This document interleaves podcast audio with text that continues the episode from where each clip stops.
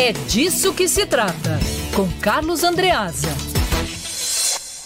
Carlos Andreasa, boa tarde. Fala Lacerda, alô pessoal. Olha, o Maurício foi perfeito agora. Desenhou, explicou uh, aquilo de que se trata. É disso que se trata, como diz o nome, o nome da coluna Lacerda. Uh, com a mudança de instância, aquela aberração jurídica, do caso Flávio Bolsonaro, passando da primeira para a segunda, onde deveria estar, portanto, na primeira, tá? O Flávio Bolsonaro era deputado estadual quando da matéria investigada. O seu mandato acabou, enquanto ele era deputado estadual, ele tinha direito ao foro por prerrogativa de função em segunda instância, o Tribunal de Justiça, portanto. Mas ao fim do seu mandato, não importa que tendo sido eleito senador da República, ao fim do seu mandato, tudo quanto ah, atuou como deputado estadual, porque fim do mandato, fica na primeira instância. Vai para a primeira instância, conforme a jurisprudência do Supremo Tribunal Federal.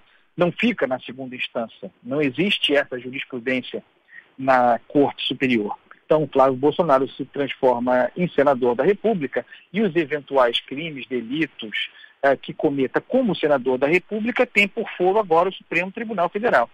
Então, ele tem por foro a primeira instância sobre, a, sobre as matérias de quando era deputado estadual e o Supremo Tribunal Federal como foro dos eventuais delitos cometidos como senador da República. O foro que ele não tem, não existe enquadramento para isso, é aquele em que ele está hoje, que é o foro em segunda instância, uma exceção criada pelo Tribunal de Justiça do Rio de Janeiro para Flávio Bolsonaro. Só ele tem esse, esse caso específico aí. Uh, então, é, essa manobra de Flávio Bolsonaro tinha, entre outras intenções, é, atrasar as investigações, atrasar o processo investigativo, porque, é, segundo entendiam os advogados de Flávio, é, ao mudar de grau, o processo, né, os investigadores do processo, os responsáveis pelos, pelo processo, o titular da ação penal no Ministério Público mudaria.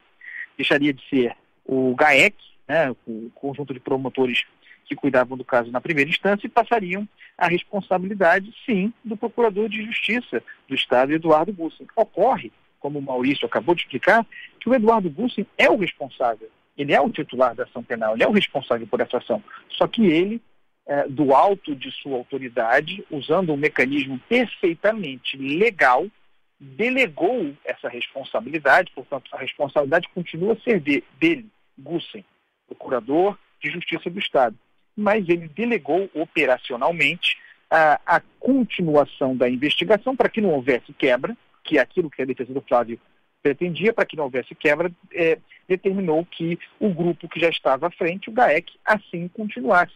E assim foi feito, isso é perfeitamente legal, mas causou um embaraço muito grande para a defesa de Flávio Bolsonaro, que não esperava que com essa mudança é, de absurda, com essa mudança de grau de instância absurda, uh, não esperava que isso não fosse acompanhado uh, praticamente, né, na prática, uh, pelos investigadores, pelo grupo investigador. Não.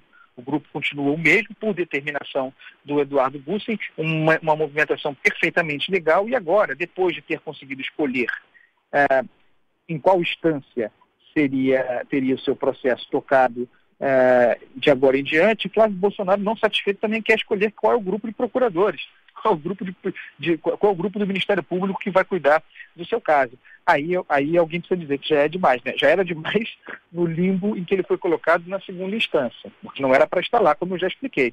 E agora, além disso, não satisfeito, quer escolher também uh, o titular de sua ação penal. É realmente maravilhoso, está de parabéns.